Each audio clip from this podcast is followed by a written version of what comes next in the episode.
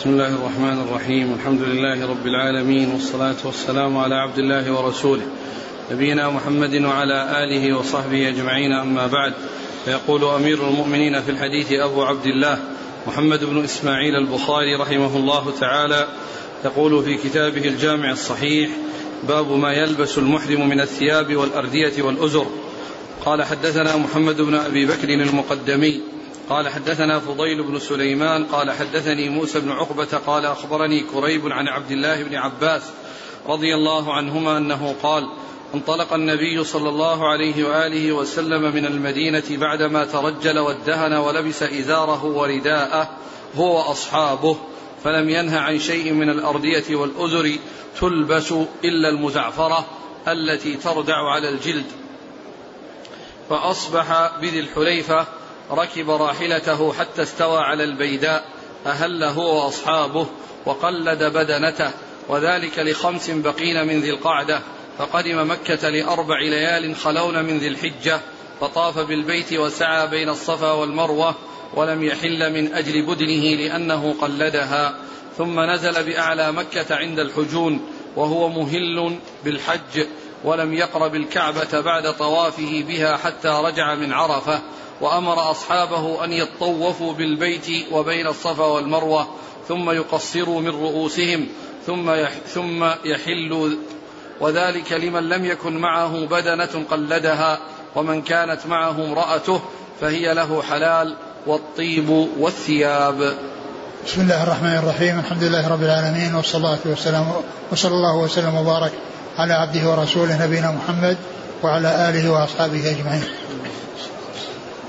تقدم في الدرس الماضي البدء بالكلام على هذا الحديث ووصلنا فيه إلى وصول النبي صلى الله عليه وسلم إلى مكة هو وأصحابه في صبيحة اليوم الرابع من شهر ذي الحجة.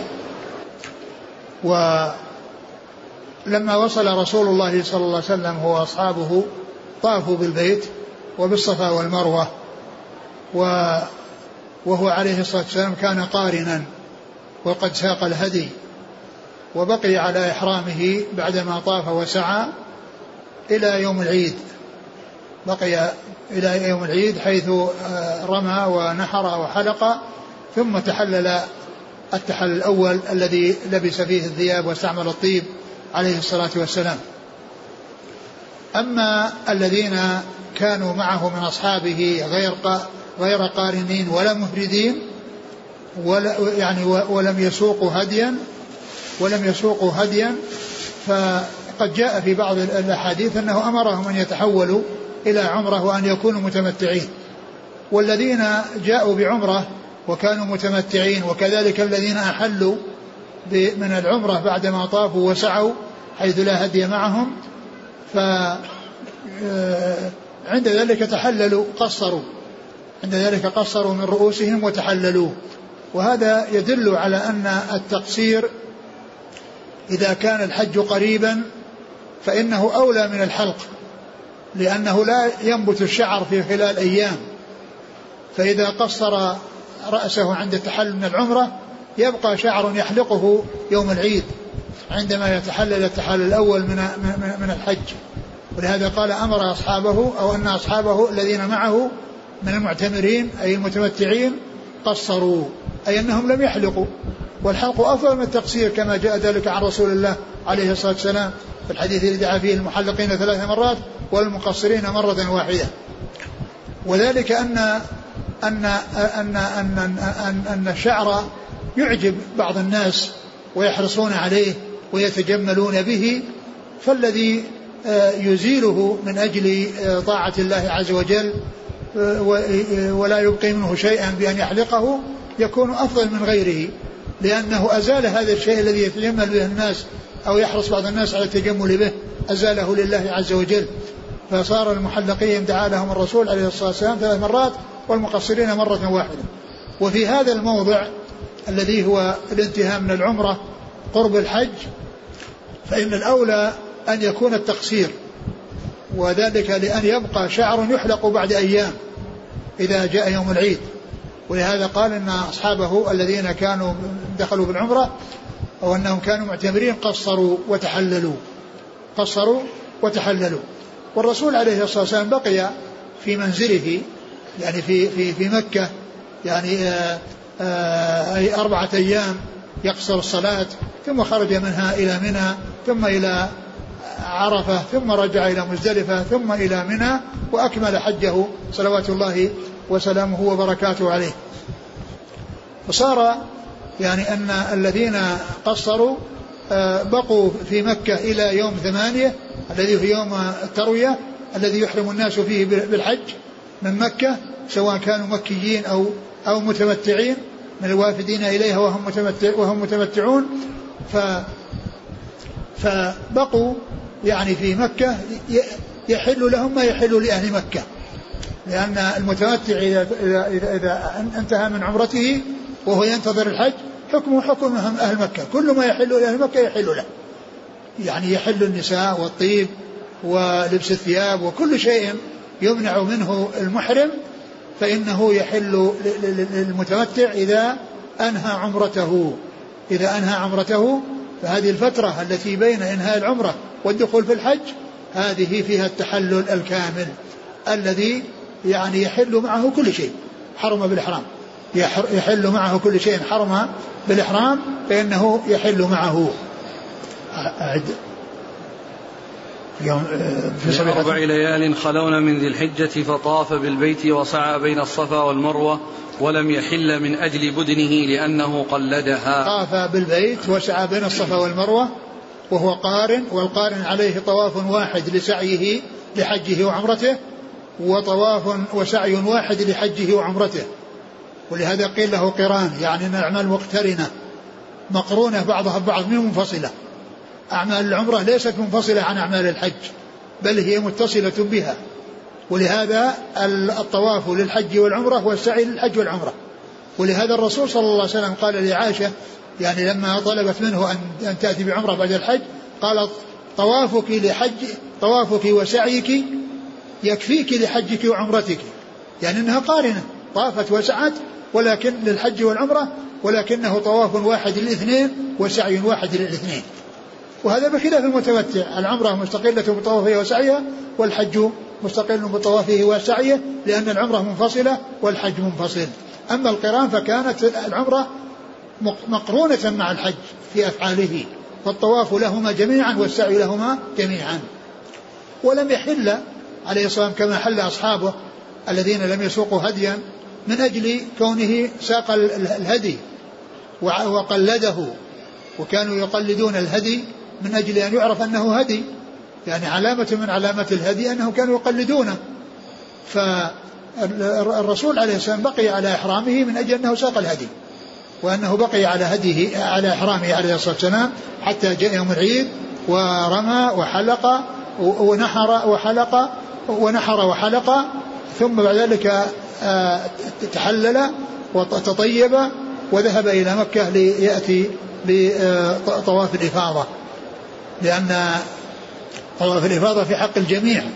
وأما الأول الطواف فهذا طواف القدوم الذي كان معه السعي في حق القارن ومثله المفرد ومثله المفرد. نعم. لكن تقليد الهدي ولأجل بدنه لأنه قلدها. لأنه قلدها وساقها.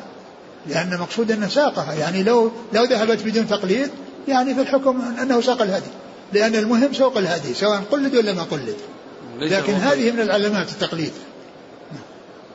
ثم نزل بأعلى مكة عند الحجون وهو مهل بالحج. يعني يعني بالحج والعمرة يعني كما هو معلوم لأنه يعني لأن بعض الأحاديث جاءت أنه حاج وبعضها أنه متمتع وبعضها أنه قارن لكن يعني الصحيح فيها والأحاديث تعاضدت أنه كان قارنا عليه الصلاة والسلام.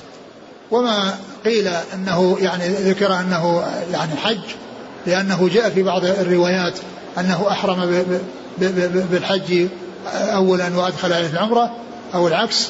وأما فيما يتعلق بالتمتع لأنه لأن القارن متمتع يعني من, من, من حيث أنه أتى بنسكين في سفر واحد فيقال له متمتع. ولهذا استدل العلماء بقوله فمن تمتع بالعمرة إلى الحج على وجوب الهدي على القارن من هذه الآية كما أنه واجب على المتمتع لأن كل منهما يوصف بالتمتع إلا أن هذا متمتع بين حجه وعمرته وهذا متمتع متمتع بين حجه وعمرته وكونه أتى بنسكين في سفر واحد والقارن متمتع بكونه أتى نسكين أو أتى بنسكين في سفر واحد.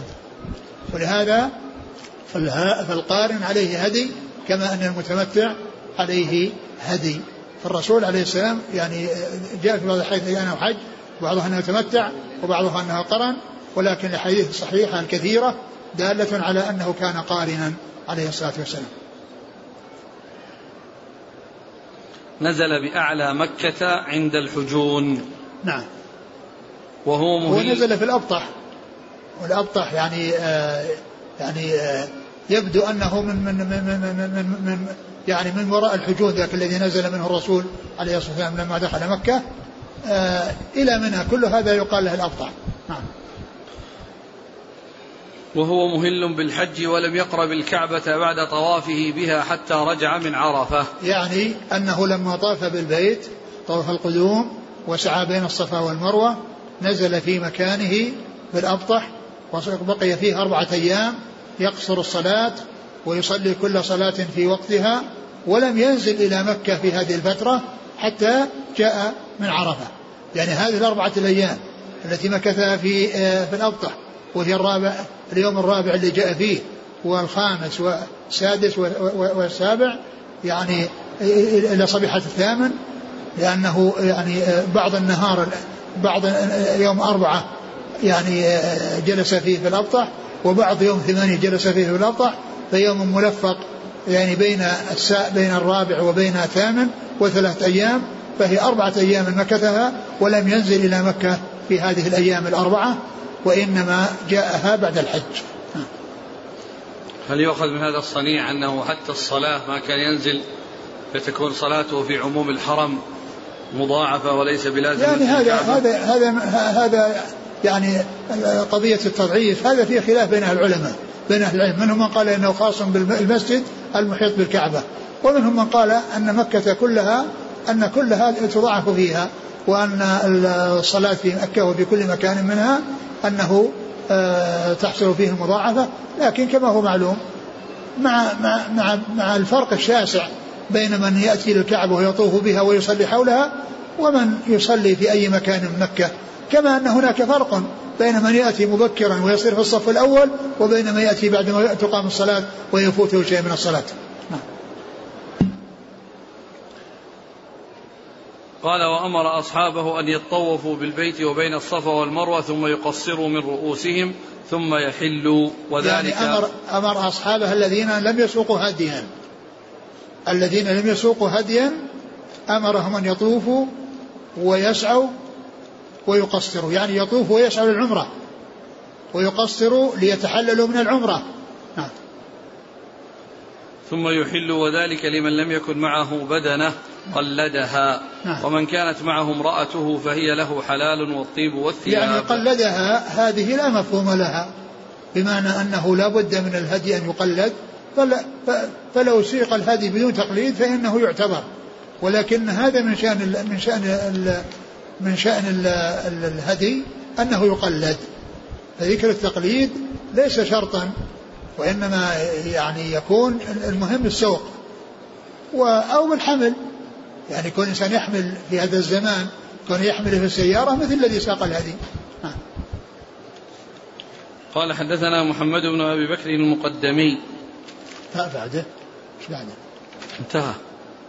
قال إيش؟ فلها حل... امرأته فهي لها حلال نعم. والطيب والثياب يعني هذا نتيجة التحلل بالتقصير أنه في هذه الفترة التي بين انتهاء العمرة وبين الدخول في الحج يوم التروية يعني حكمه حكم أهل مكة يعني يحل له النساء والطيب والثياب وكل شيء منع منه بسبب الإحرام فإنه يحل له نعم قال حدثنا محمد بن أبي بكر المقدمي نعم. عن فضيل بن سليمان نعم. عن موسى بن عقبة عن كريب نعم. عن عبد الله بن عباس نعم. قال رحمه الله تعالى باب من بات بذي الحليفة حتى أصبح قاله ابن عمر رضي الله عنهما عن النبي صلى الله عليه وآله وسلم قال حدثني عبد الله بن محمد قال حدثنا هشام بن يوسف قال أخبرنا ابن جريج قال حدثنا محمد بن المنكدر عن أنس, عن أنس بن مالك رضي الله عنه أنه قال صلى النبي صلى الله عليه وآله وسلم بالمدينة أربعا وبذي الحليفة ركعتين ثم بات حتى أصبح بذي الحليفة فلما ركب راحلته واستوت به أهل. ثم ذكر باب من بات بذي الحليفة حتى بذي الحليفة حتى أصبح. من بات بذي الحليفة حتى أصبح. يعني الحجاج الحاج الذي بات بذي الحليفة حتى أصبح. الرسول عليه الصلاة والسلام خرج من المدينة بعد ما صلى الظهر أربع ركعات. فخرج ووصل إلى ذي الحليفة ونزل بها وصلى بها العصر ركعتين لأنه بدأ بالسفر. والمسافر إذا خرج من بلده فإنه يبدأ بأحكام السفر بأن يجمع ويقصر لأن الله يقول وإذا ضربتم في الأرض وإذا ضربتم في الأرض فليس عليكم جناح أن تقصروا من الصلاة. وضربه في الأرض يحصل بمغادرة البلد. أما إذا كان داخل البلد لا يقال أنه ضرب في الأرض. وإنما ضرب فيها إذا خرج منها. فإذا فرق البنيان بنيان البلد فإنه يعتبر أخذ ضرب في الأرض. ضرب في الأرض بمعنى أنه سافر. يعني إما يعني لتجارة أو إما لأي عمل من الأعمال يقال ضرب في الأرض.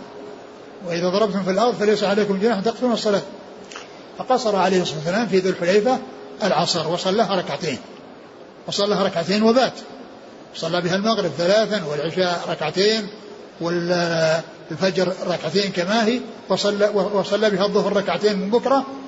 ثم أحرم بعد ذلك عليه الصلاة والسلام بعد صلاة الظهر. إذا صلى في الحليفة خمس صلوات. أولها العصر وآخرها الظهر. وآخرها الظهر في يوم وليلة. وإنما خرج عليه الصلاة والسلام وجلس فيها هذه المدة من أجل يتجمع الناس. لأن الناس يعني يعني يجتمعون ويكونون معه في هذا المكان. حتى يصحبوه من أول رحلته عليه الصلاة والسلام. وحتى يشاهدوا أعماله عليه الصلاة والسلام. من أول من أولها. ويستمرون معه إلى نهايتها. فإذا كون الرسول صلى الله عليه وسلم خرج وجلس هذه المدة من أجل يتوافد الناس عليه ومن أجل أن يلحق الناس به ويجتمعون مع به في ذا الموطن حتى يعرفوا أعمال الحج من أولها إلى آخرها. وأولها يبدأ بالإحرام الذي يكون بالميقات. فإذا مجيء الرسول صلى الله عليه وسلم وذهاب هذه الفترة من أجل أن يتهيأ الناس وأن يستعدوا وأن يأتي الذي يريد الحج معه سواء من المدينة أو من غير المدينة. أو من غير المدينة فيجتمعوا في ذلك المكان. فإذا فات بات بها وصلى بها الظهر الأوقات الخمسة وبعد صلاة الظهر أحرم عليه عليه الصلاة والسلام. قال إيش؟ بعد بعد بعد ما صلى العصر ركعتين. ثم قال بذي الحليفة ركعتين ثم بات حتى أصبح بذي الحليفة. فلما ركب راحلته واستوت به فلما ركب راحلته بعد صلاة الظهر بعد أن صلى الظهر عليه الصلاة والسلام في ذي الحليفة ركب راحلته ولما استوت به يعني لما استوت به؟ نعم. أهل ولما استوت به يعني استوى على ظهرها وركب عليها أهل. فدل هذا على أن القول الصحيح أن المحرم إذا يعني آه آه أنه آه أنه إذا ركب دابته من الميقات في الميقات الذي يحرم منه فإنه يهل بمعنى أنه ينوي الدخول في النسك ويلبي. ينوي الدخول في النسك. ونية الدخول في النسك هذا هو الإحرام لأن هذا ركن من أركان الحج. لا يتم الحج إلا به لأن نية الدخول في النسك هذا هو الإحرام كما أن تكبيرة الإحرام في الصلاة هي المدخل للصلاة. فنية الدخول في النسك هو المدخل للحج أو العمرة. فإذا نوى في قلبه أنه دخل في الحج أو في العمرة خلاص بدأ الحج. وإن لم يتلفظ لكن يستحب أن يتلفظ بما نوى فيقول لبيك عمرة إذا كان معتمرا ولبيك حجا إذا كان مفردا ولبيك عمرة وحجا إذا كان قارنا. ولا يتلفظ بشيء نوي من الأعمال إلا في أنساك الحج. بأن نقول لبيك عمرة لبيك حجا وعمرة لبيك. وذلك لأنها أنساك متعددة فكون الإنسان يظهرها يكون على على يعني بينة وعلى معرفة إيش دخل فيه. وحتى الناس الذين يسمعونه يعرفون إيش دخل فيه. لأنها أنساك ثلاثة. فإظهار إظهار المنوي والتلبية به بلبيك عمرة لبيك حجا لبيك حجا وعمرة هذا يعني في فيه فائدة. وهي للإنسان كونه يعرف الشيء الذي نواه بأن جمع بين ما بقلبه وما جرى على لسانه وبحيث أن غيره أيضا يعلم إيش اللي دخل فيه. يعني كل يعرف النسك الذي دخل فيه صاحبه النسك الذي دخل فيه صاحبه. فلما استقلت به ركب يعني أحرم أهل أي أهل نوى الدخول في في في, في حجه وعمرته ولبى وصلوات الله وسلامه وبركاته. يعني أهل بمعنى أنه يعني أهل بحج وعمرة. نعم. قال حدثني عبد الله بن محمد هو الجعفي. عن هشام بن يوسف نعم. عن ابن جريج عبد الملك بن عبد العزيز بن جريج. عن محمد بن المنكدر نعم. عن أنس بن مالك. نعم. قال حدثنا قتيبة قال حدثنا عبد الوهاب قال حدثنا أيوب عن أبي قلابة عن أنس بن مالك رضي الله عنه أن النبي صلى الله عليه وسلم صلى الظهر بالمدينة أربعة وصلى العصر بذي الحليفة ركعتين. قال وأحسبه بات بها حتى أصبح. ثم ذكر ثم ذكر حديث أنس. أنس. لفظه. أن النبي صلى الله عليه وسلم صلى الظهر بالمدينة أربعة وصلى العصر بذي الحليفة ركعتين. قال وأحسبه بات بها حتى أصبح. نعم هذا مثل الذي قبله إلا أن هذا فيه يعني إلا قوله أحسبه. والحديث الأول الذي قبل هذا يعني فيه أنه أصبح وأنه آه وأنه آه ركب ولا ولم يركب آه راحلته إلا بعد صلاة الظهر. قال حدثنا قتيبة نعم. عن عبد الوهاب بن عبد المجيد الثقفي عن أيوب بن أبي تميم السختياني عن أبي قلابة عبد الله بن زيد الجرمي عن أنس بن مالك. نعم. يقول الحافظ والمراد من هذه الترجمة مشروعية المبيت بالقرب من البلد التي يسافر منها ليكون أمكن من التوصل إلى مهماته التي ينساها مثلا. قال ابن بطال ليس ذلك من سنن الحج وإنما هو من جهة الرفق ليلحق به من تأخر عنه. قال ابن المنير لعله أراد أن يدفع توهم من يتوهم أن الإقامة بالميقات وتأخير الإحرام شبيه بمن تعداه بغير إحرام فبين أن ذلك غير لازم حتى لا ينفصل عنه. فعل الرسول عليه الصلاة والسلام يعني كما ذكرت من أجل يتجمع الناس ومن أجل أن يصحبوه في أول لحيته ويتلقوا عنه المناسك. وقد قال لتأخذوا عني مناسككم. يعني وأيضا يضاف إلى ذلك مثل ما ذكر أن الإنسان إذا خرج والناس إذا برزوا وجلسوا يعني مستعدين يلحق بعضهم بعض وقد ينسى أحد شيء فيكون قريب يعني يأتي به. يعني أيضا هذا من من الفوائد. يعني من من نزول الرسول صلى الله عليه وسلم في ذي الحليفة. يعني فيه فائدة اجتماع الناس وأيضا فائدة أنه لو يعني تبين لأحد أنه نسي شيء فإنه لا يتكلف شيئا للوصول إليه. لأنه لو مشى مكان بعيد ذكر يعني يصعب عليه الرجوع. لكن هذا ما في صعوبة رجوع. ثم أيضا فيه رفق في الناس كونهم يتهيئون ويجلسون ويعني ينطلقون يعني من مكان بعد بعد ارتياح. نعم. قال رحمه الله تعالى باب رفع الصوت بالإهلال. قال حدثنا سليمان بن حرب قال حدثنا حماد بن زيد عن أيوب عن أبي قلابة عن أنس رضي الله عنه أنه قال صلى النبي صلى الله عليه وآله وسلم بالمدينة الظهر أربعة والعصر بذي الحليفة ركعتين وسمعتهم يصرخون بهما جميعا. ثم ذكر يعني الإهلال أو رفع الصوت بالإهلال. الإهلال هو التلبية. وفيه الحديث الذي قبله أنه صلى أربعا الظهر أربعا في المدينة لأنه مقيم وصلى العصر في ذي الحليفة ركعتين قصر لأنه مسافر وبدأ بالسفر وثم هل ثم؟ وصلى وسمعتم قال صلى الظهر بالمدينة والعصر بلد الحليفة ركعتين وسمعتهم يصرخون بهما جميعا. يعني آه، أنهم لبوا أنهم دخلوا في الأنساك وكانوا يصرخون يعني بهما جميعا. يعني بالحج والعمرة يصرخون بهما جميعا. يعني الذي يلبي بالحج والعمرة يقول لبيك حجا وعمرة. والذي يقول بالحج لبيك حجا. والذي عمرة يقول لبيك عمرة. ثم يلبون بتلبية الرسول صلى الله عليه وسلم التي ستأتي وهي لبيك اللهم لبيك. نعم. قال حدثنا سليمان بن حرب آه نعم. عن حماد بن زيد نعم. عن أيوب عن أبي قلابة عن أنس نعم. قال رحمه الله تعالى باب التلبية قال حدثنا عبد الله بن يوسف قال أخبرنا مالك عن نافع عن عبد الله بن عمر رضي الله عنهما أن تلبية رسول الله صلى الله عليه وآله وسلم لبيك اللهم لبيك لبيك لا شريك لك لبيك إن الحمد والنعمة لك والملك لا شريك لك ثم قال باب التلبية. التلبية مصدر لبى ولبى قال لبيك اللهم لبيك. التلبية في الحج هي لبيك اللهم لبيك. لبيك اللهم لبيك لبيك لا شريك لك لبيك إن الحمد والنعمة لك والملك لا شريك لك. هذه تلبية رسول الله صلى الله عليه وسلم وهي مصدر لبى تلبية لأن تلبية مصدر لبى وهذه التلبية هي يعني جواب لمن دعي ونودي لأن من دعي ونودي وأجاب بلبيك أجاب جوابا حسنا. جواب حسن أن يقول الإنسان لمن ناداه لبيك.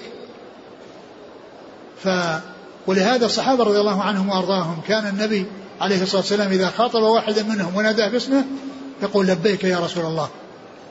فهذا جواب حسن يجيب به من نودي من نودي ومن دعي. وقد جاء في أحاديث كثيرة أن الصحابة يقولون للنبي صلى الله عليه وسلم لبيك كما جاء في حديث حديث معاذ لما كان رديف النبي صلى الله عليه وسلم على حمار.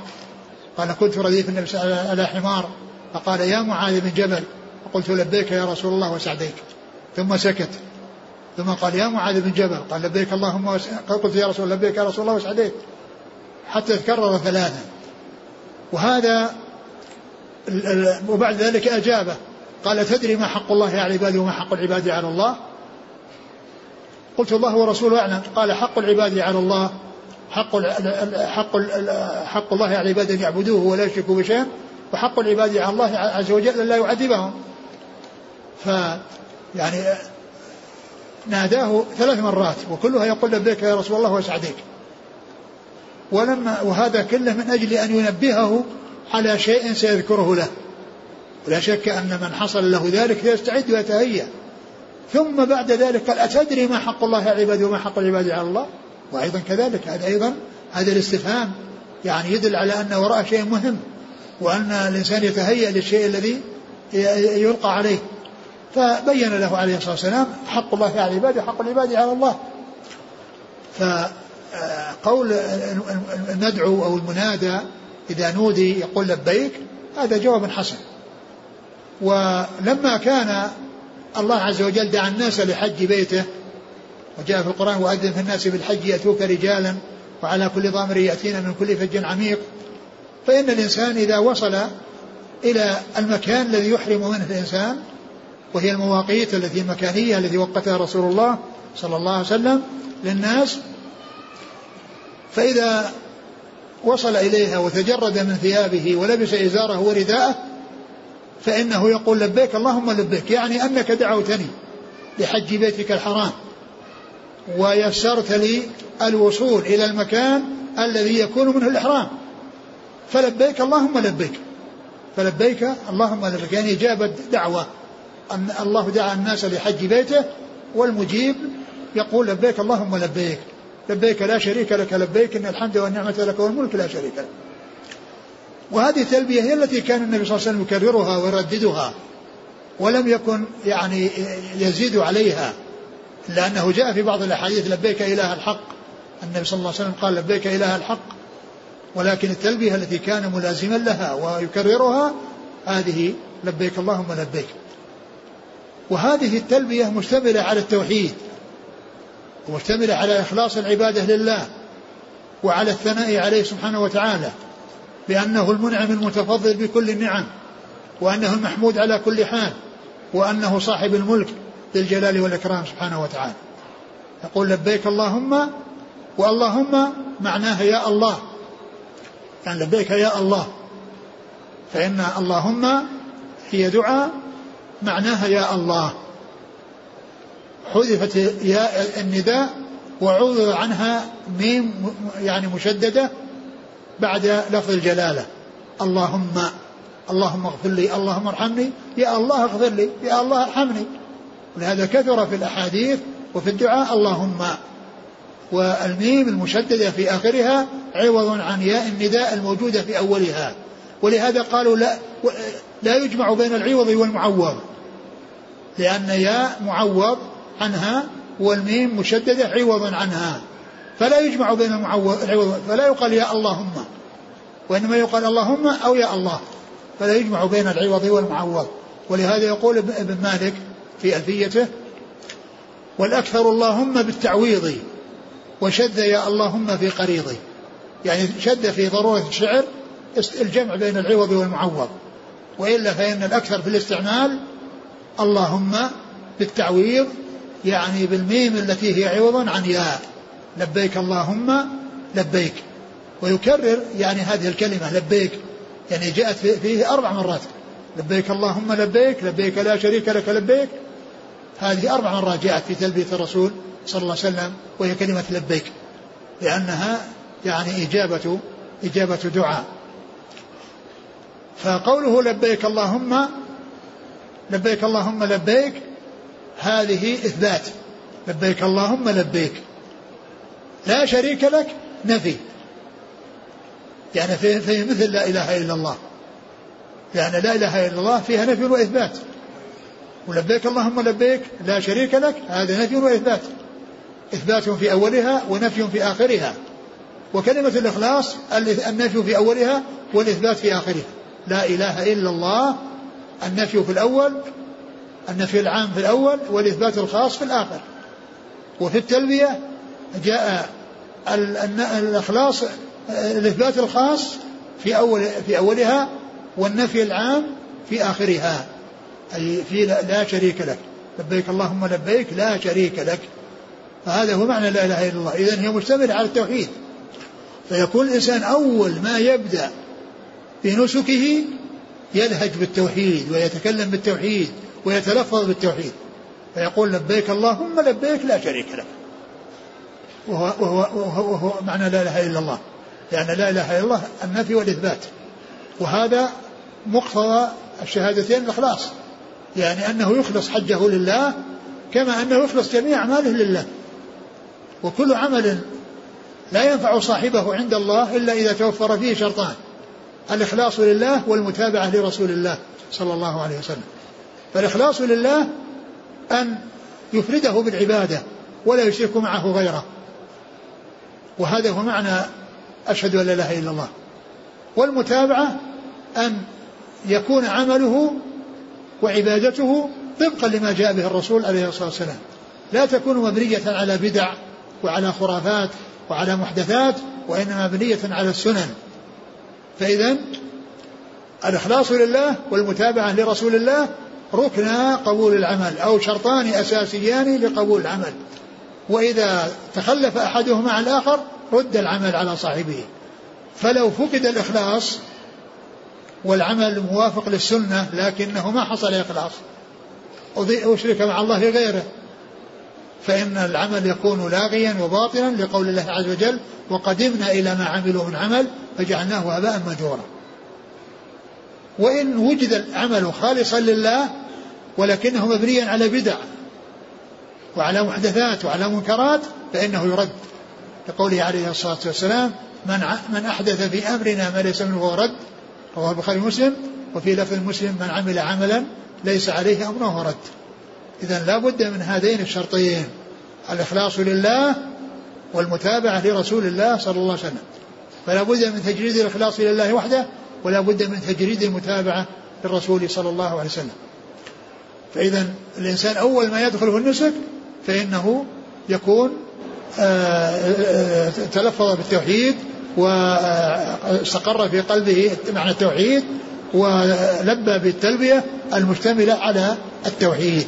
وهذا يبين أن كل عمل لله لا بد أن يكون خالصا لله. كل عمل يتقرب إلى الله لا بد أن يكون خالصا لله ولا بد مع ذلك أن يكون مطابقا لسنة رسول الله صلى الله عليه وسلم.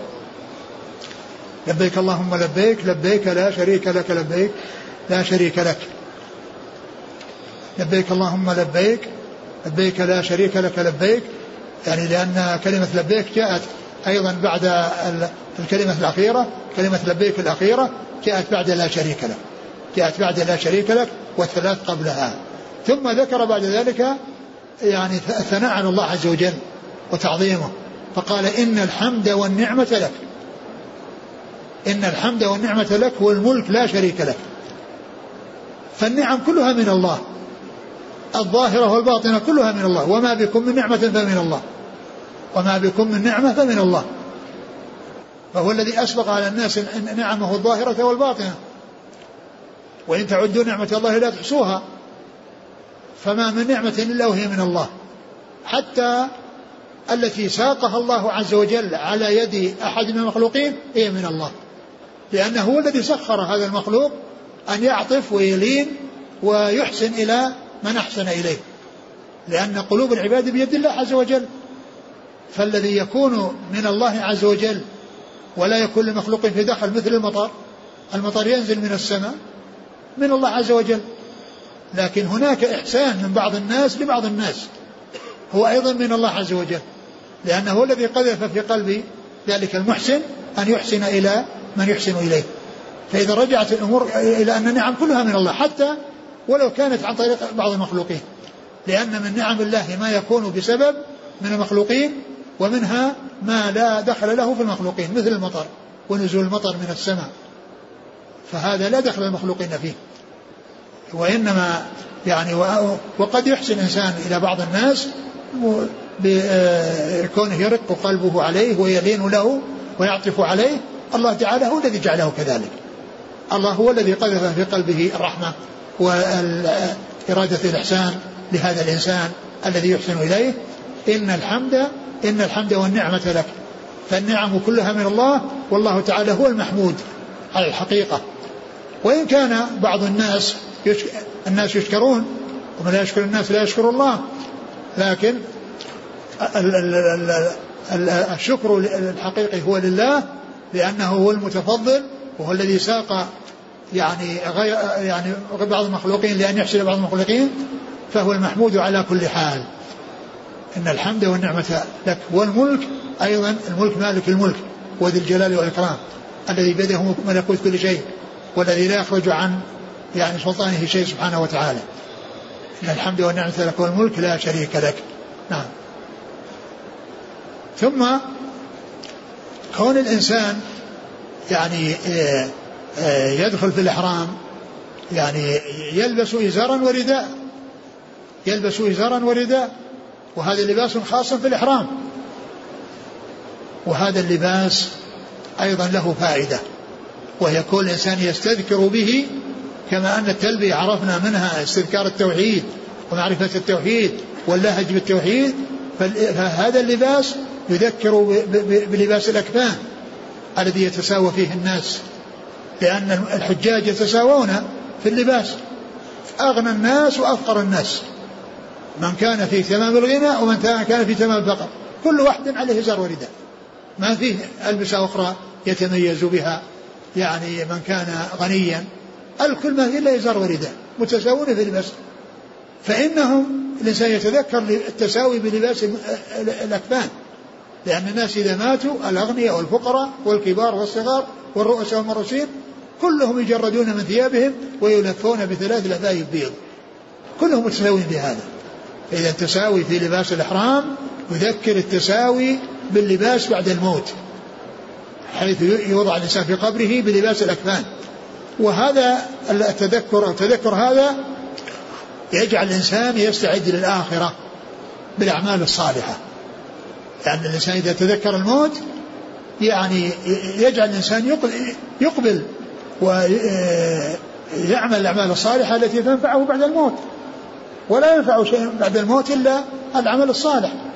العمل الصالح هو الذي هو الذي يفيد الإنسان الذي يقدمه في حياته. فإذا هذا يذكر بالموت فيستعد فيكون فيه الاستعداد للموت. كما أنه جاء في مشروعية زيارة القبور زوروا القبور فإنها تذكركم الآخرة وفي لفظ تذكر الموت. نعم. قال حدثنا عبد الله بن يوسف. عن مالك؟ عن مالك نعم عن نافع نعم. عن مالك عن نافع عن ابن عمر. نعم. قال حدثنا محمد بن يوسف قال حدثنا سفيان عن الأعمش عن عمارة عن أبي عطية عن عائشة رضي الله عنها أنها قالت إني لأعلم كيف كان النبي صلى الله عليه وسلم يلبي لبيك اللهم لبيك لبيك لا شريك لك لبيك إن الحمد والنعمة لك. تابعه أبو معاوية عن الأعمش وقال شعبة أخبرنا سليمان قال سمعت خيثمة عن أبي عطية قال سمعت عائشة رضي الله عنها. ثم ذكر حديث عائشة, عائشة رضي الله عنها أن قالت إني لأعلم كيف كان النبي صلى الله عليه وسلم يلبي. إني لأعلم كيف كان النبي صلى الله عليه وسلم يلبي.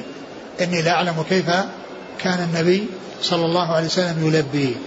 كان يقول لبيك اللهم لبيك لبيك لا شريك لك لبيك. نعم إن الحمد والنعمة إن لك. إن الحمد والنعمة لك يعني ليس فيها لا شريك لك اللي في الآخر. لأنها جاءت في حديث ابن عمر المتقدم ولم تأتي في حديث عائشة. فحديث عائشة فيه وليس التلبية. فيه- ها؟ وليس في كلمة الملك. إن الحمد والنعمة لك. هذا ليس موجود؟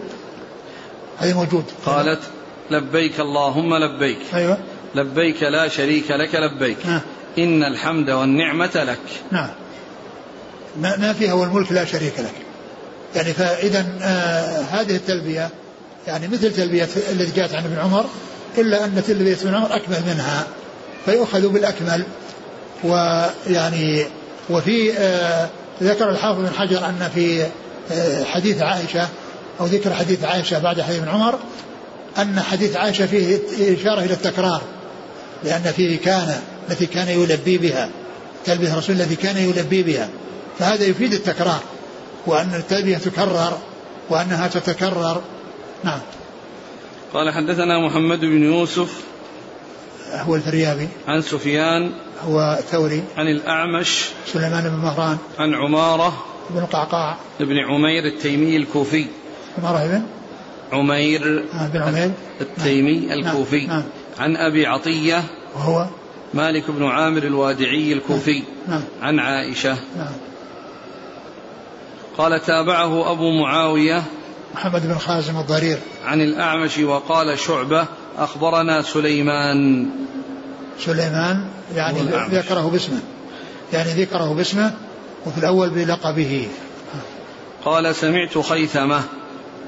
نعم ابن عبد الرحمن الجعفي. نعم عن أبي عطية قال سمعت عائشة. وفي الأول يعني فيه عن عنة. عن عن في في- في الأعمش. في الأعمش. عن عن في الأعمش.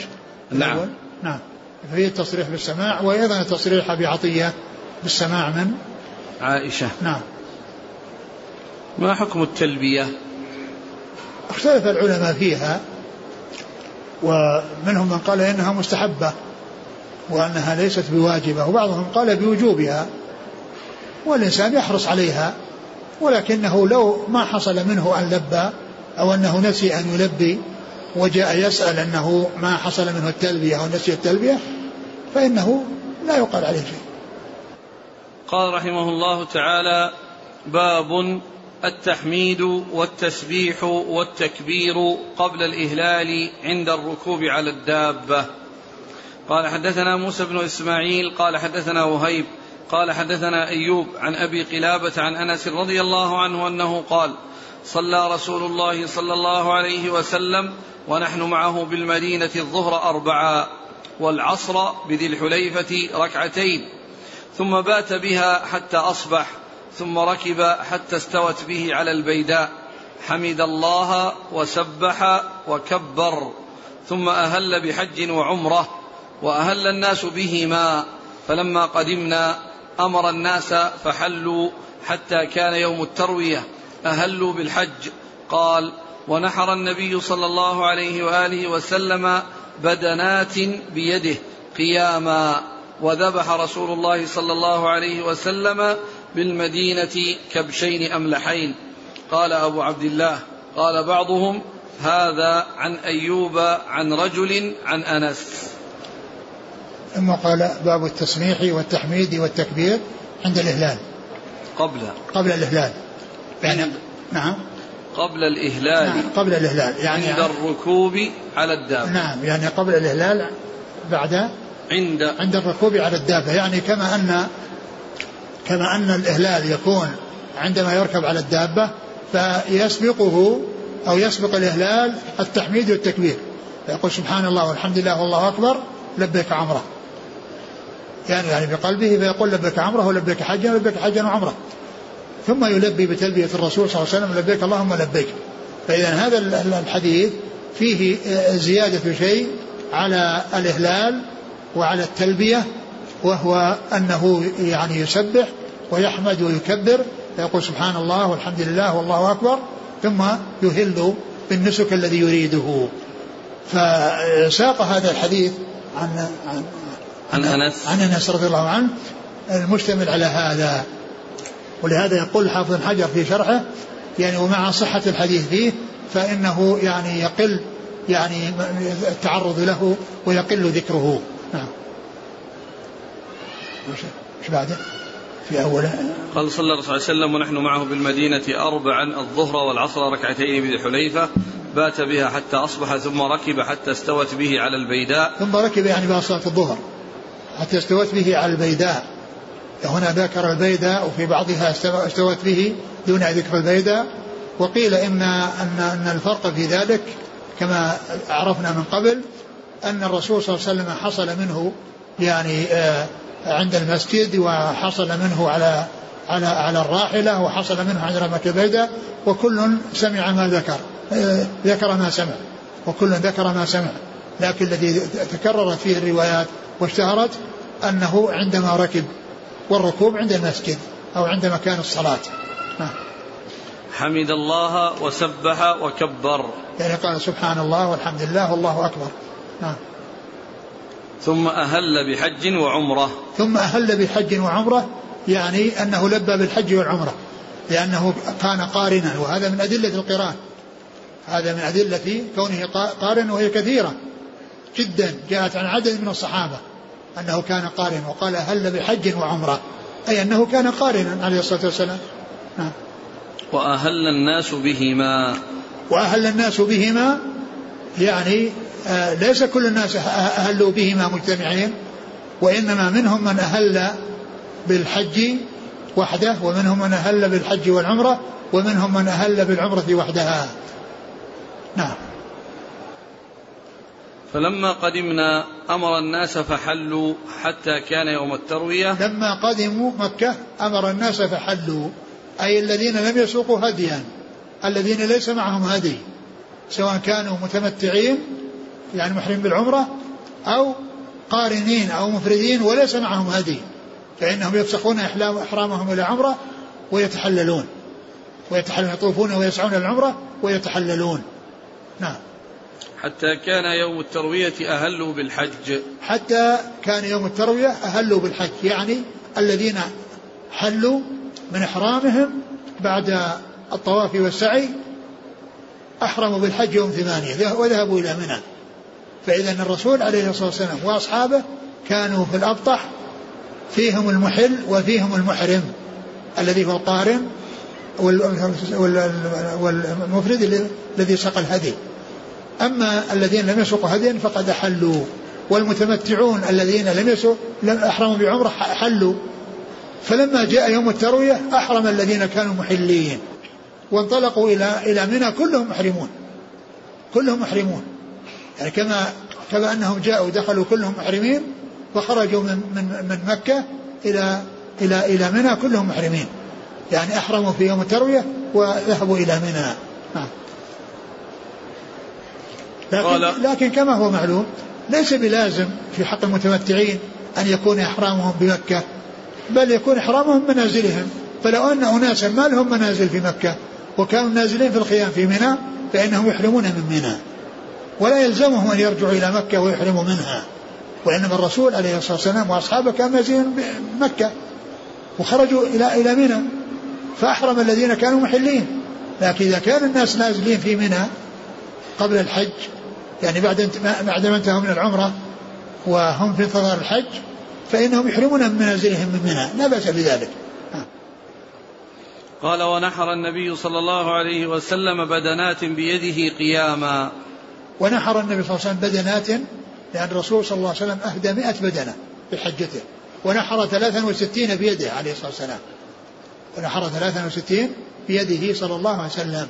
فإذا الرسول صلى الله عليه وسلم نحر أكثر هديه ووكل يعني عليا بنحر الباقي و آه، فكان يعني تولى نحرها وكانت قائمة. يعني إنها تنحر وهي قائمة. البدن معقولة يعني آه، يعني يدها فيعني آه، فنحرها قياما. نعم. وذبح رسول الله صلى الله عليه وسلم بالمدينة كبشين أملحين. وهذا يعني كان يفعله في المدينة. يعني في في الأضاحي. يعني أضحية عنه وعن أهل بيته وأضحية عن من لم يضحي من أمته عليه الصلاة والسلام. لكن في تلك السنة ما أدري لا أدري. قال أبو عبد الله قال بعضهم هذا عن أيوب عن رجل عن أنس. نعم. قال حدثنا موسى بن إسماعيل موسى بن إسماعيل التبوذك عن وهيب بن خالد. عن أيوب نعم. عن أبي قلابة عن أنس. نعم. قال بعضهم هذا عن أيوب عن رجل عن أنس. يعني أنه مبهم لكنه بين في, في, في, في بعض الروايات. وهو ما من هو؟ في عند الإسناد أبو قلابة. أبو قلابة نعم. يقول الأخ لا ألا يحتمل أن يكون التحميد والتسبيح والتكبير قبل الإهلال عند ركوب الدابة هو دعاء ركوب الدابة؟ دعاء ركوب الدابة كما هو معلوم يعني آه سبحان الذي سخر لنا هذا وما كنا له مقرنين. يعني آه يعني يقول الله أكبر الله أكبر يعني عند السفر.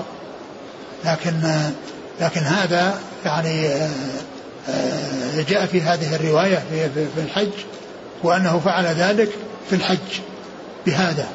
لكن يعني كونه كونه ركوب الدواب كلها أي أي دابة يركبها يأتي بهذا؟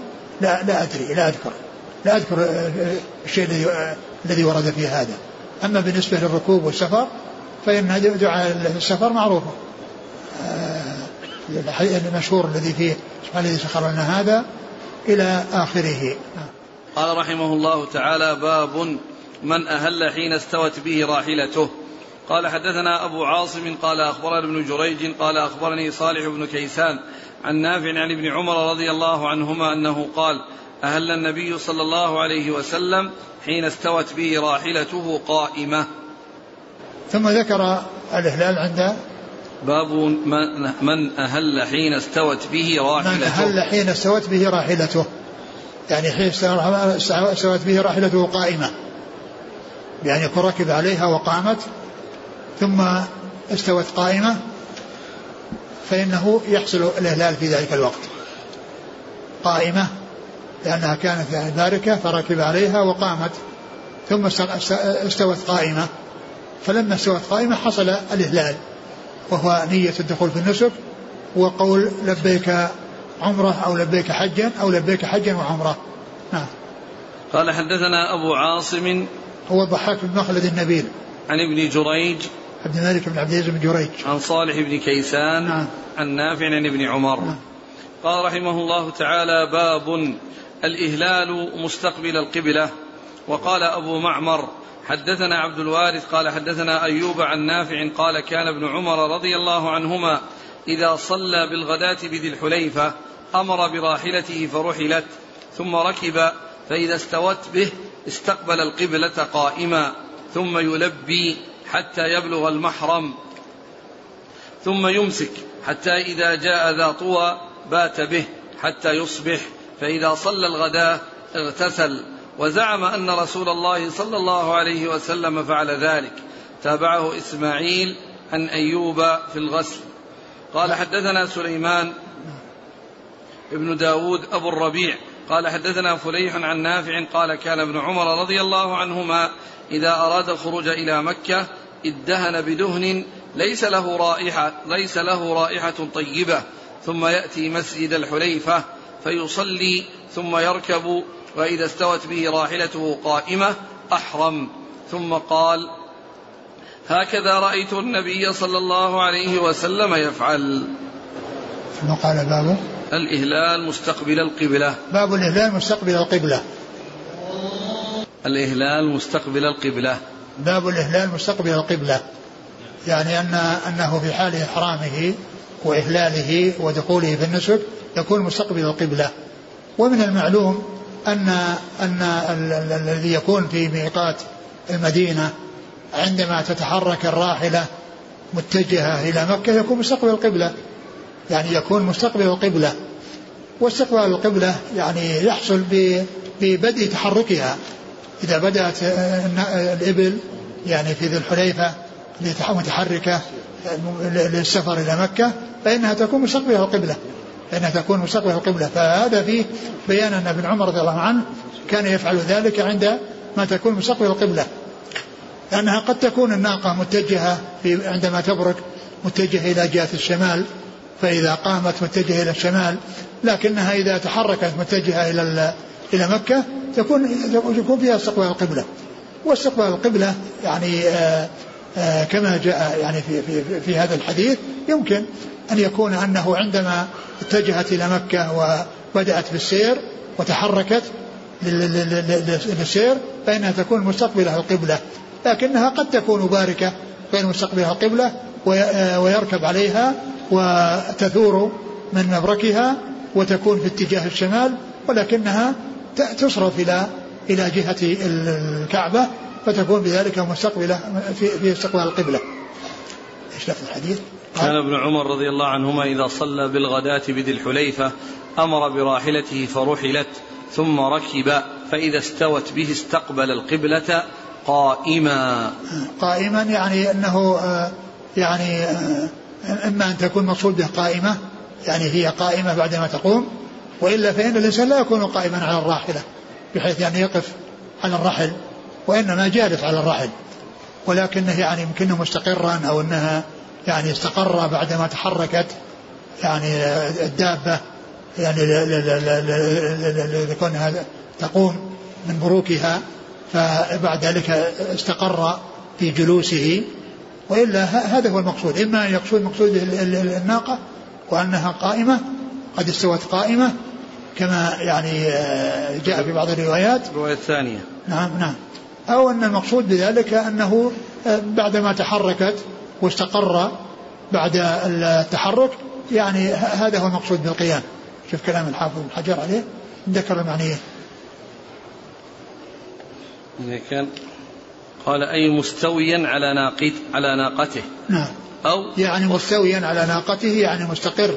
لأنها عندما تتحرك يعني ليس مستوي. يعني فيه يعني فيه ميلان وفيه ليس لكنه عندما تستقر قائمة يعني يكون هو مستقر في القيام في الجلوس عليها أو وصفه بالقيام لقيام ناقته. نعم. أو وصفه بالقيام لقيام ناقته. نعم. شو بعدين؟ قال ثم يلبي حتى يبلغ المحرم. ثم يلبي يعني معناه أنه يلبي في في في طريقه حتى يبلغ المحرم أو يعني في لفظ الحرم. يعني حتى يصل إلى مكة يستمر. ثم يلبي حتى يبلغ المحرم أي الحرم هذا الفاظ الحرم بعض النسخ الحرم. ثم ثم يمسك حتى إذا جاء ذا طوى بات به حتى يصبح فإذا صلى الغداة اغتسل. وزعم أن الرسول صلى الله عليه وسلم فعل ذلك. يعني معناه أنه ينزل في طوى في ذي طوى ويغتسل. وأن الرسول صلى الله عليه وسلم فعل ذلك. ونعم وقد فعل ذلك رسول الله عليه الصلاة والسلام.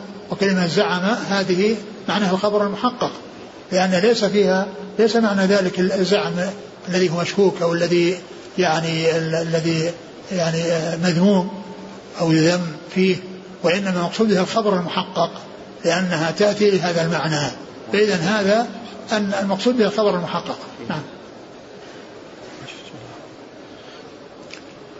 قال بعد ذلك حدثنا قال كان ابن عمر و إذا أراد. يعني ومن العلماء من قال إنه يمسك عن التلبية إذا وصل إلى مكة. انه إنه إذا وصل إلى إلى إلى, إلى مكة. و وهذا في حق المعتمر. وأما المع... وقيل إنه عندما يبدأ بالطواف فإنه يمسك. وأما بالنسبة للحاج فإنه مستمر في تلبيته إلى أن يذبح الهدي يوم العيد. هذا اللفظ يدل على الحرم.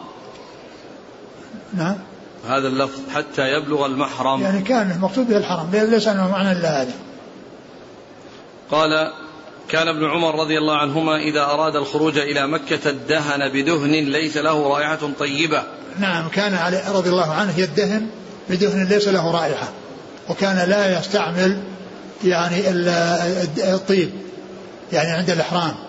لكنه سبق أن مر أن هذا كان على ابن عمر رضي الله عنه ولكنه جاء الحديث عن رسول الله صلى الله عليه وسلم عن عائشة أنها قالت كنت أرى وبيص المسك على مفارقه صلى الله عليه وسلم. ودل على أن التطيب عند الإحرام قبل الدخول فيه لا بأس به ويكون للجسد لا للثياب. أما الثياب فإنها لا لا تطيب لا بعد الإحرام ولا قبل الإحرام. الطيب لا يستعمل في الجسد لا قبل الإحرام ولا بعده. في الثياب. وأما بالنسبة قبل الإحرام فالإنسان يطيب رأسه ولحيته ويبقى معه الطيب بعد ذلك لا بأس. كما عرفنا فيما مضى يجوز في الاستدامة ما لا يجوز في الابتداء. ثم يأتي مسجد الحليفة فيصلي. نعم. ثم يركب وإذا استوت به راحلته قائمة أحرم. نعم. ثم قال هكذا رأيت النبي صلى الله عليه وسلم يفعل. نعم. لكن هنا ليس في استقبال. نعم. ليس في استقبال ليس في استقبال. نعم. ليس في استقبال. الأول كذلك؟ لا الأول فيه. لا فيه استقبل القبلة. نعم والثاني ليس فيه. لكن كما هو معلوم هي الاستقبال سيحصل ولا بد أن يحصل عندما تتحرك الدابة وتتجه إلى مكة هي مستقبل القبلة.